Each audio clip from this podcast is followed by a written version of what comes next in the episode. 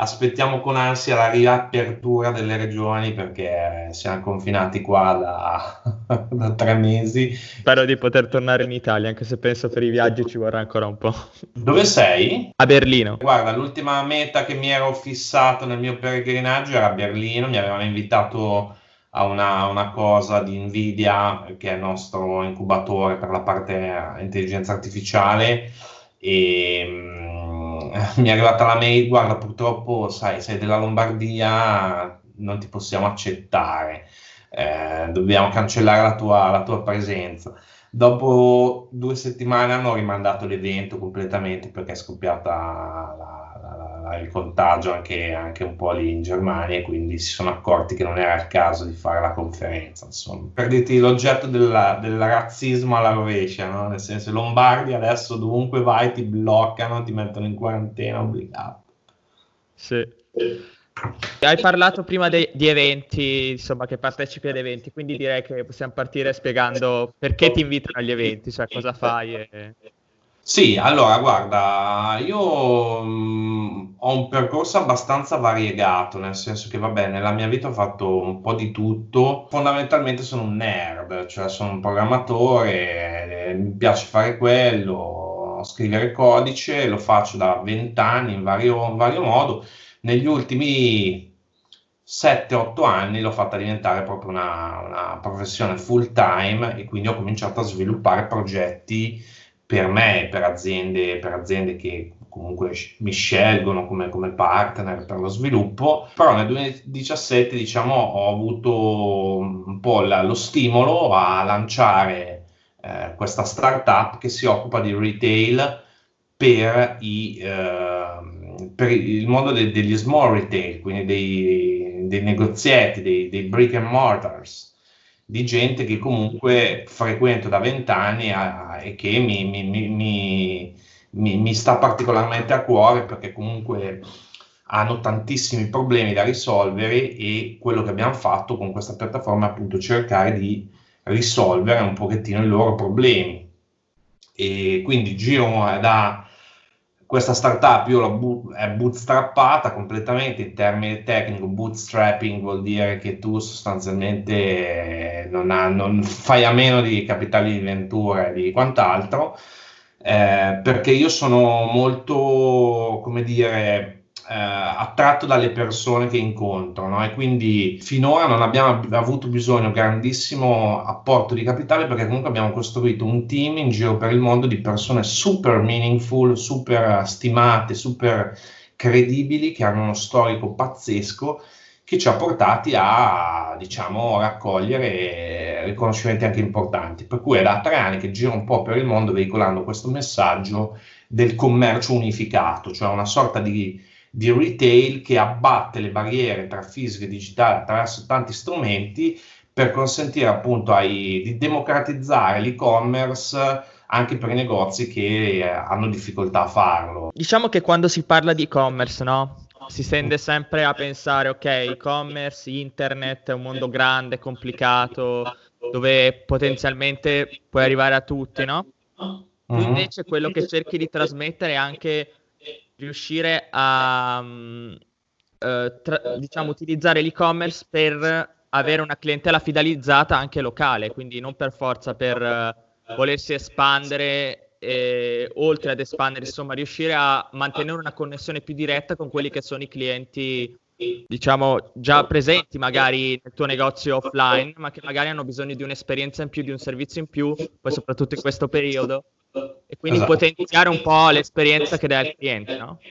Esattamente, tu lo vedi adesso, lo vedi benissimo, eh, ci sono scene surreali, ci sono fotografie che girano un po' sui vari, sui vari social, dei centri storici delle nostre città completamente fantasma, no? Continuamente, completamente svuotati da ogni tipologia di presenza umana.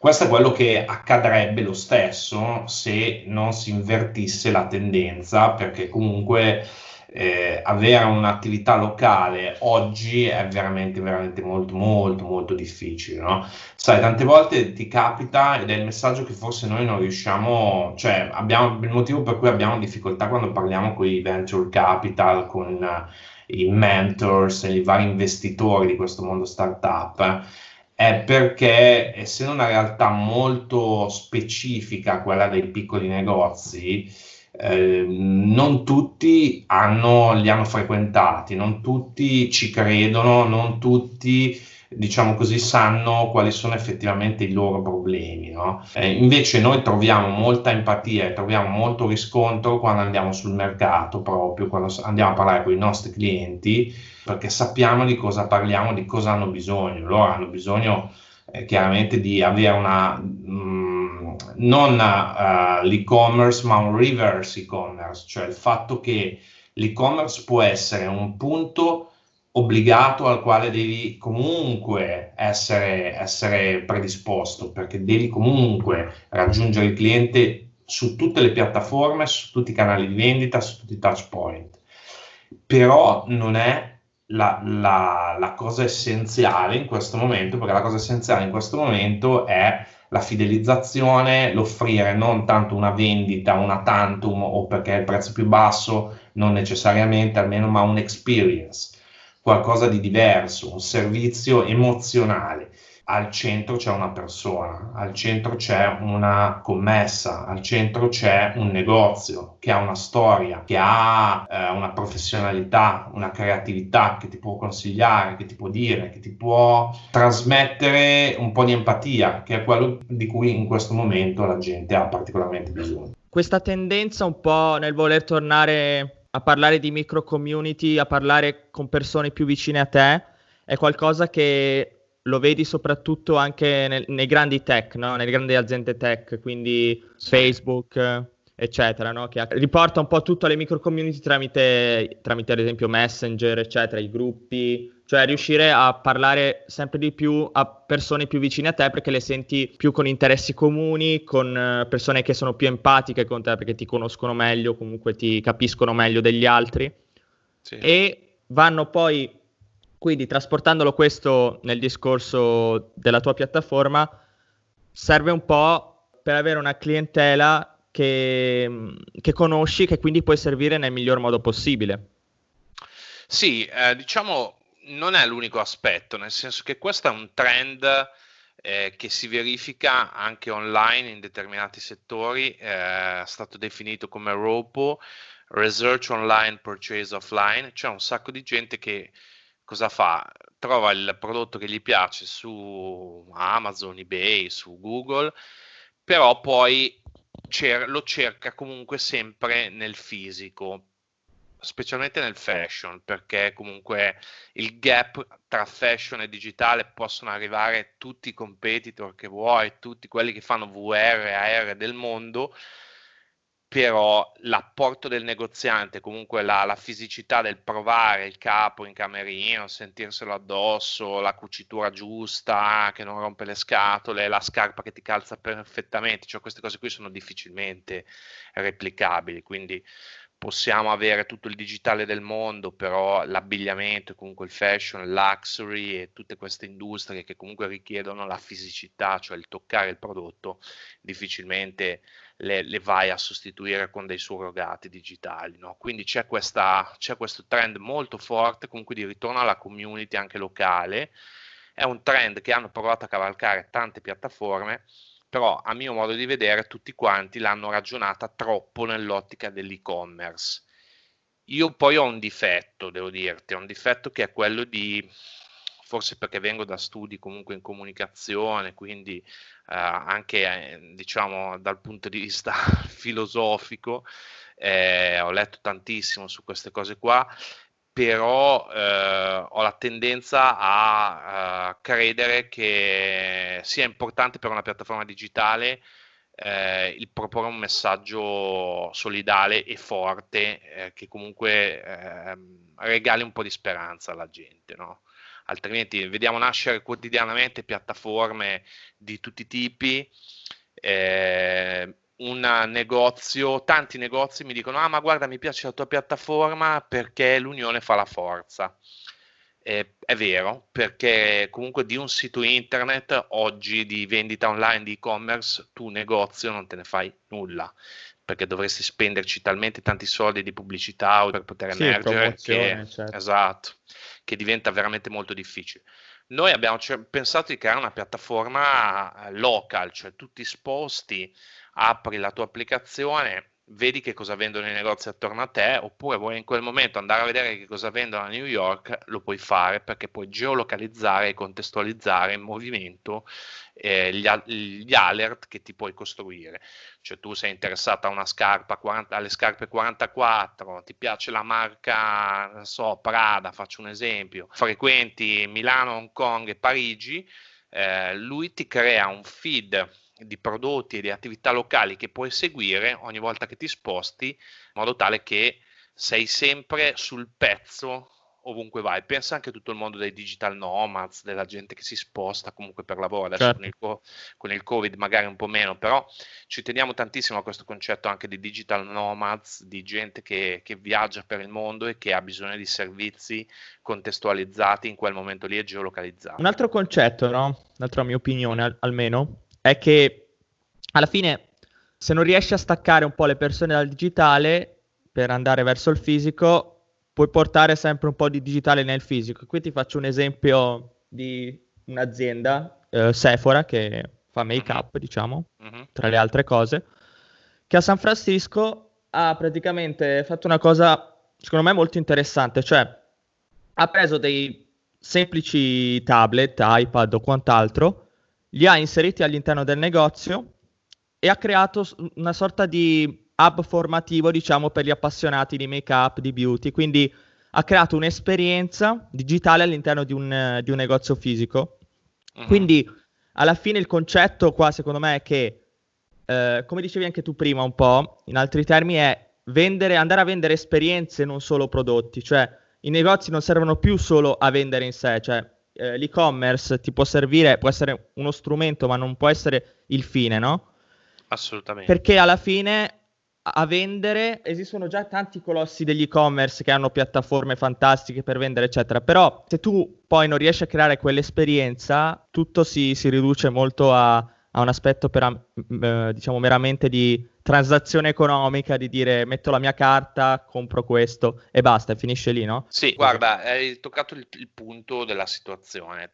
È il punto è talmente chiaro a tutti, è talmente potente questo... Poi il fatto che non lo sfruttino a tu- tutti appieno in questo momento, che non lo stiano magari enfatizzando, è perché la tecnologia richiede sedimentazione, richiede tempo. Però ti basti pensare che un gigante delle research, del marketing research e della, della consulting come McKinsey ha deciso di diventare retailer l'anno scorso, quindi ha aperto dei punti vendita, un punto vendita fisico a Mall of America che si chiama Store of the Future. Non è l'unico caso, Sephora hai citato, ma anche un caso molto interessante. Io ho assistito alla presentazione di questo posto, tra l'altro perché avevo la fortuna di essere in Silicon Valley l'anno scorso quando l'hanno fatto. Eh, poi ne parliamo di questo che mi interessa. Yes. Eh, sostanzialmente è Restore, Re-Store.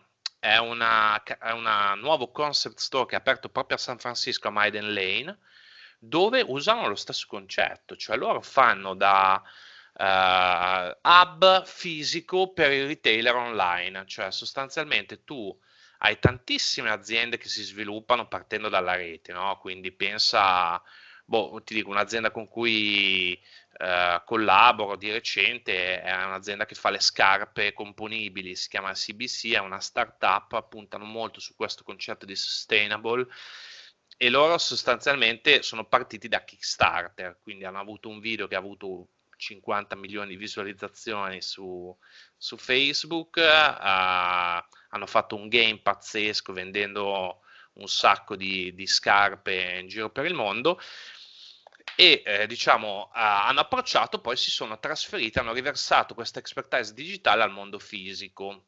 Tanti marchi fanno la stessa cosa, no? partono da Kickstarter e poi hanno bisogno di trasferire, di sondare anche il mercato, di creare una rete vendita, di ne- di vedere anche un po' come percepiscono i negozianti fisici questo, questo prodotto.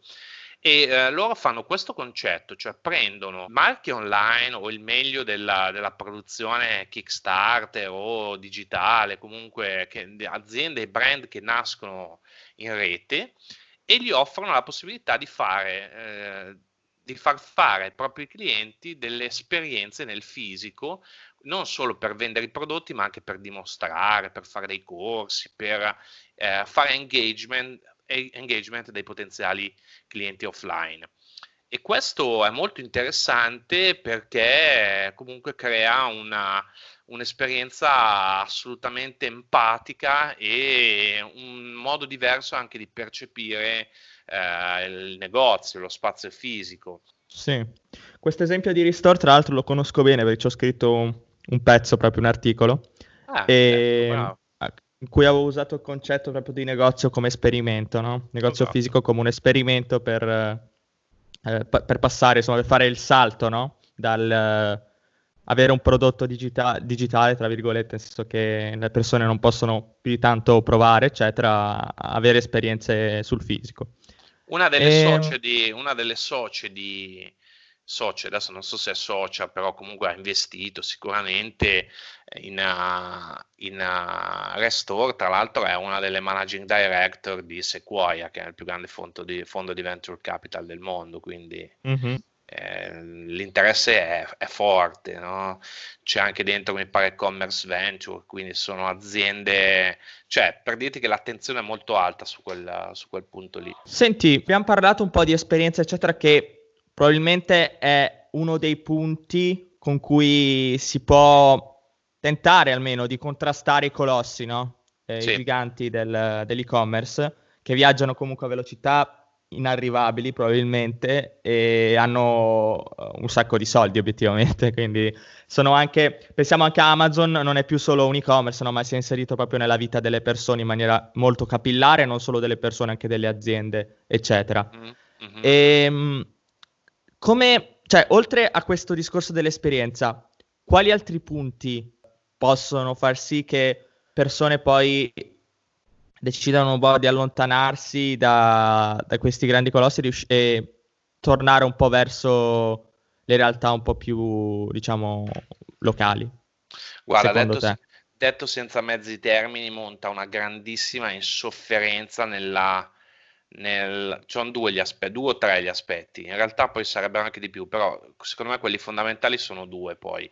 Da un lato monta una grandissimissima protesta silenziosa per adesso nei confronti di questi colossi che sono conglomerati poi finanziari eh, spinti un po' da quello che è il modello Silicon Valley, appunto questi erano start-up iperfinanziate, la loro strategia è quella di distruggere la competizione, quindi distruggere la concorrenza attraendo capitali a dismisura, appunto il modello della crescita esponenziale, no? le start-up che diventano unicorni, per distruggere la concorrenza, fare il loro pezzettino e poi colonizzare gli altri. No? La strategia della startup di solito è quella di eh, essere bravo in un pezzettino, per cui una piattaforma come la nostra, che è un ecosistema, già parte fuori dal mondo perché eh, non, non, ci frega nulla di essere bravi in una cosa, ma sappiamo che i problemi dei retailer sono tanti e eh, la, na, nasce il tutto nasce dall'ascolto dei problemi, dalla comprensione e dalla voglia di risolverli. No?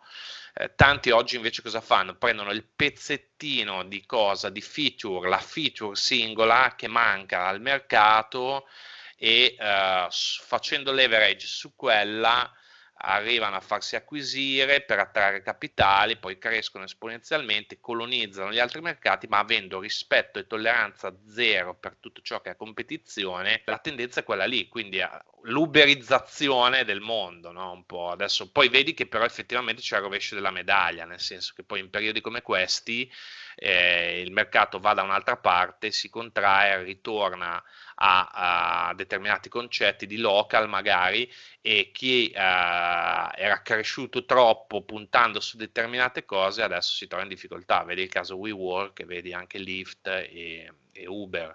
Quindi diciamo che ci sono sempre le, le, due cose e per come la vedo io, diciamo, preferisco concentrarmi sui problemi dei miei clienti e non sulla crescita a tutti i costi, no? È un modello più sostenibile e un modello, diciamo, più attento anche alla, a creare valore, a creare valore per le persone e non solo per gli investitori. Certo. E un'ultima cosa su questo argomento, poi passerei ad altro, è eh, che prima parlavi di queste grandi piattaforme che, vogliono, che alla fine vogliono distruggere la concorrenza, no? Secondo me, oltre a distruggere la concorrenza, è un po' anche una distruzione dell'esper- dell'esperienza, creando degli automatismi d'acquisto. Ad esempio, penso ad Alexa, la voce, no? Tu non vedi più il prodotto, non lo tocchi più, lo ordini semplicemente con la voce. Oppure, e poi questo si collega anche al fatto della distruzione un po' del, del brand, no?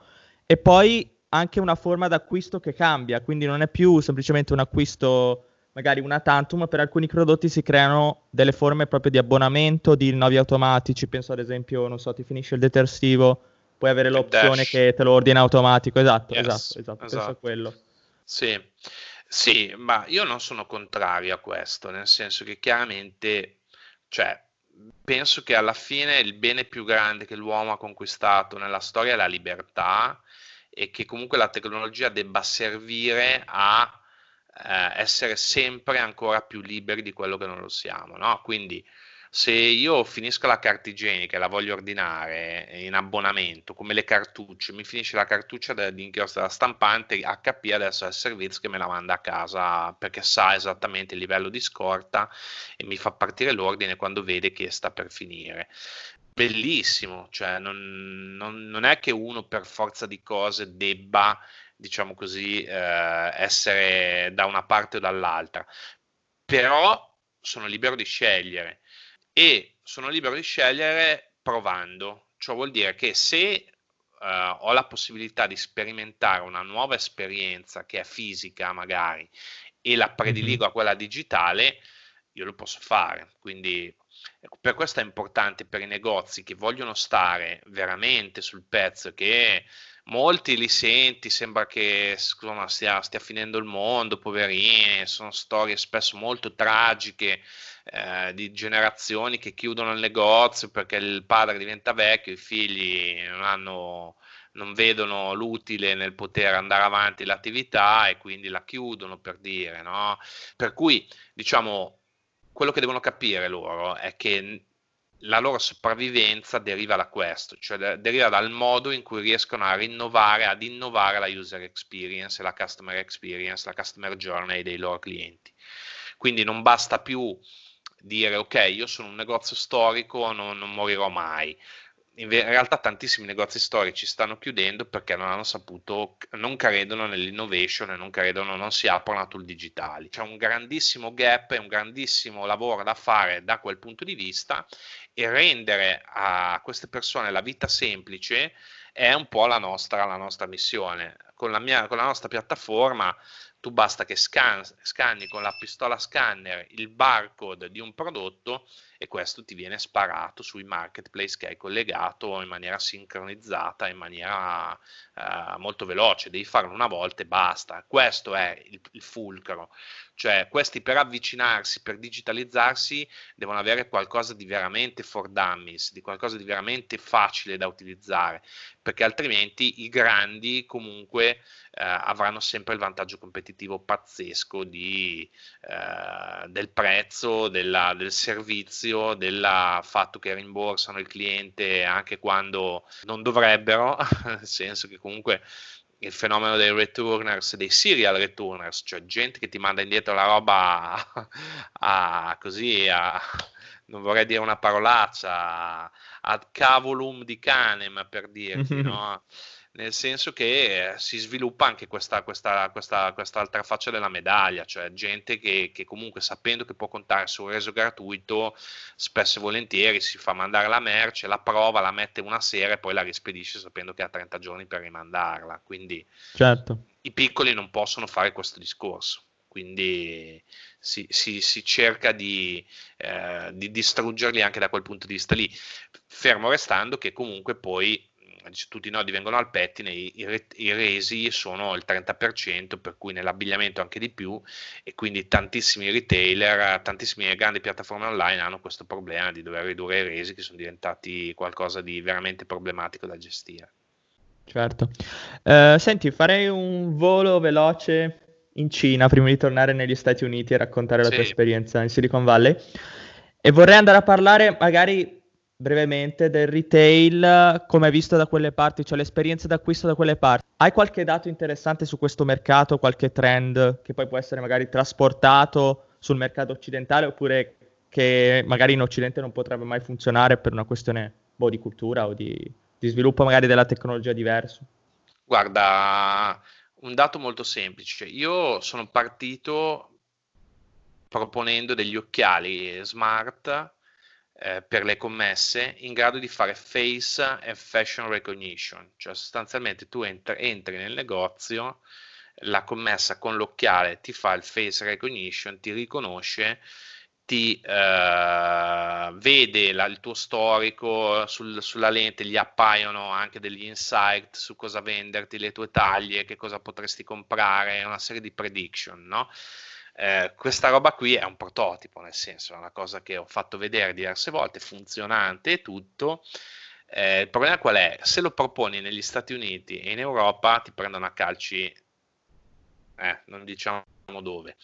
Mhm. Eh, sì. Non so fino a che punto posso spi- spingermi col linguaggio nel corso di questa chat, però vai, vai, quello che vuoi, non c'è ti censura. prendono a calci nel culo, ben, cioè ne parli, ti, proprio non ti considerano neanche perché chiaramente sono concetti che vanno un po' oltre, no? In Cina no, in Cina questa cosa è tolleratissima, ti basti pensare che comunque loro sono un sacco avanti e secondo me la Greater, la Greater Bay Area, io sono rimasto boh, affascinatissimo da Hong Kong e Shenzhen, devo dirti. La cosa che ti colpisce molto lì è che per dirti eh, sul retail soprattutto innovano tantissimo, innovano tantissimo e tendono tantissimo appunto a mischiare questi due aspetti di fisico e digitale, no?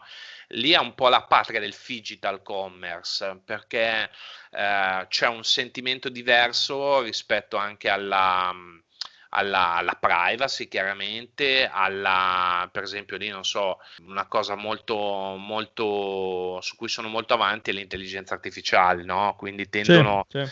tendono a usare tantissima intelligenza artificiale dappertutto per dire prima, un anno prima ancora che Pandian facesse il fresco frigo lì a Guangzhou eh, trovavi già questi fresco frigo che ti riconoscono dal volto si aprono ti fanno prendere quello che prendi non devi pagare nulla perché ti ha già automaticamente addebitato sulla carta di credito il, il, l'importo facendo il face recognition. Eh, sì tra l'altro la vicenda sì, di fresco frigo l'avevo un po' seguita mm-hmm. un po' su LinkedIn diciamo è un bellissimo concetto, adesso ancora di più perché l'ha, l'ha, l'ha, l'ha condominizzato, cioè no? Eh, non sì. nel senso che ci ha messo il condom, però l'ha condominizzato eh, portandolo nei condomini. Quindi questa è una cosa veramente disruptive, cioè il fatto che tu possa trovare, anche perché se tu pensi a tutta la gente che fa smart working adesso, ma non c'ha voglia magari di cucinarsi il piatto, va giù nel frigo condominiale, si prende quello che vuole mangiare e è a posto, capito? È una, è sì, no, una cosa è... veramente molto molto bella, molto molto bella. Per chiudere, Ecco, finalmente vorrei fare questo insomma, salto di nuovo in America per parlare di Silicon Valley, più che altro non tanto in generale, insomma, magari quello possiamo già leggercelo online, ma eh, la tua esperienza in Silicon Valley, cioè cosa hai trovato lì il, nel tuo mercato, chiaramente nel, nel, retail, e anche il concetto di negozio di quartiere, come visto da quelle parti, se, cioè io sono dell'idea almeno che forse da quelle parti la cultura non ha permesso forse una, una, radicata presenza magari di negozi di quartiere, si parla magari più di grandi catene o comunque le abitudini di consumo sono un po' diverse, però dimmi tu, sono contento nel caso mi dovessi smentire su questa cosa. Guarda, parto dicendoti sulla, sulla Silicon Valley, io vabbè, ogni tanto ne parliamo con, uh, con, i ragazzi. Abbiamo fatto un gruppo Silicon Mates, eravamo nove startup negli States l'anno scorso, siamo stati quattro mesi, abbiamo vissuto lì quattro mesi. E ricord- io voglio ricordare questa cosa perché tutti diciamo, ah, ci lamentiamo del nostro paese, ma il nostro paese l'anno scorso, l'Italia, non Israele che lo fa già da 30 anni, ma l'Italia, non la Grecia o la Francia, che sono un po' le emerging nations delle start-up, almeno quelle considerate che si stanno muovendo meglio, però non hanno un programma del genere. Cioè, noi l'anno scorso, l'Italia, tramite il lavoro pazzesco di Italian Trade Agency, che è l'ICE, l'Istituto Commercio Estero, l'anno scorso a un certo punto, di punto in bianco, il nostro paese ha preso 100 start-up italiane, 100, non una, 100, mm. poi, ne, poi ne sono partite 90, e le ha mandate 4 mesi all'estero a fare internazionalizzazione. Ok? È una cosa che non era mai avvenuta prima. È stato un programma voluto da, da, un, da un ex uh, sottosegretario alla, al Ministero del, del, Sviluppo Economico, Chiede Geraci. Poi noi con le nove start-up che, sono, che erano con noi, che abbiamo uh, condiviso vita, morte e miracoli di questi quattro mesi, abbiamo creato questo gruppo eh, che si chiama Silicon Mates e ogni tanto capita qualcuno che dice ah cazzo guarda mi sono svegliato stamattina e mi mancavano i tramonti di Sunnyvale o non so il sole della California.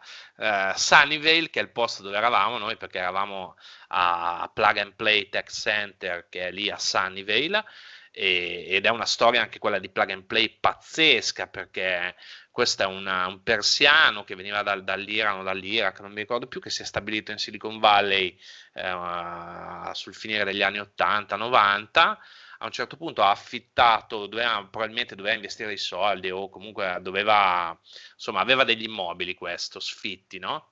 Ha, ha certo. cominciato nel 98-99, ha cominciato ad affittarli a start-up, no?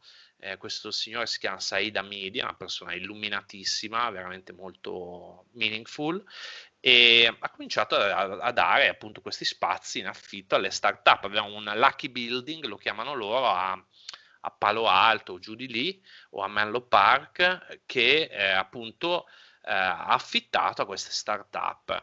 Dopo qualche anno probabilmente vedeva che queste start-up qua non, non riuscivano a saltarci fuori e gli ha detto vabbè ma ascolta non riuscite a, a ripagarmi l'affitto eh, datemi delle quote societarie almeno mm-hmm. per un po'. E vabbè, cazzo, erano Google, PayPal e Dropbox. Quindi ah, scelta azzeccata, insomma. diciamo che, vabbè, adesso l'impero che è PayPal è il posto dove tu veramente, noi abbiamo avuto questa fortuna e appunto non finirò mai di dire grazie al mio governo che mi ha mandato lì eh, e all'Italia stessa, perché fondamentalmente tu sei a plug and play, a plug and play sul tuo piano, sul tuo piano dove eravamo noi, il free space, eh, dove eravamo le nostre postazioni, ci trovavi le più grandi corporate del mondo, da Coca-Cola a Nintendo, a, per, per stare in Italia, Lavazza e, e S. Lunga, Kering Group, uh, so, Toshiba, Toyota, Mercedes, tutto quello che vuoi, tutte su un unico piano, quindi tu vai a mangiare a pranzo e puoi parlare con gente che viene da queste corporate qui, che si occupa di open innovation, tutti gli eventi clou della Valley passano da lì, e sei veramente al centro del mondo dell'innovation lì, no? Quindi l'esperienza è stata un'esperienza pazzesca. Quattro mesi non ti bastano chiaramente per vivere esattamente che cos'è la Silicon Valley, però per dirti io sono appassionato di basket,